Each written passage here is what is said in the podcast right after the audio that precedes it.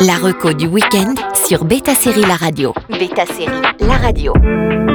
Bonjour à tous, on traverse la Manche pour cette reco du week-end spéciale enquêtes anglaises. Aux côtés d'agents de police doués mais souvent vulnérables avec des secrets inavouables, voici trois thrillers où il faut avoir le cœur bien accroché. C'est parti. On commence par The Responder. The Responder met en scène Chris Carson, interprété par un Martin Freeman magistral, un premier intervenant aux méthodes expéditives qui suit une thérapie après être tombé en dépression. La série est une sorte d'autobiographie romancée de son auteur, Tony Schumacher.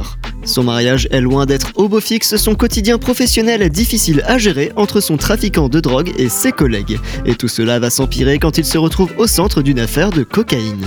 Corruption, peut-être, mal-être, très certainement. Ce thriller revient sur le système des forces de l'ordre entre la tentation facile de rejoindre le côté obscur de la morale. La série a l'avantage de ni défendre ni accuser la police, mais dépeint un tableau de travail difficile, prompt aux erreurs humaines.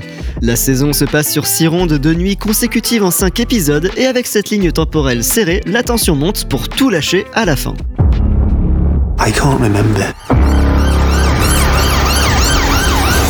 The last time I did something good.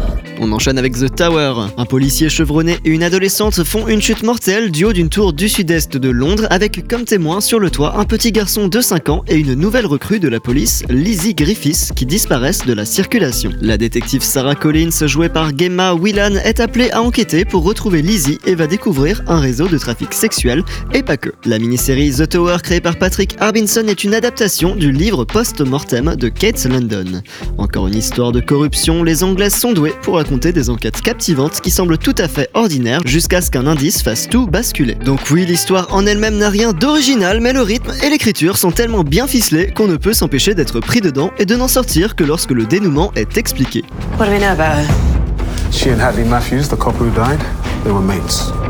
What are they hiding? Got everything set up, sir. Set up the interview room. Let's talk about the beginning. Are you telling the truth?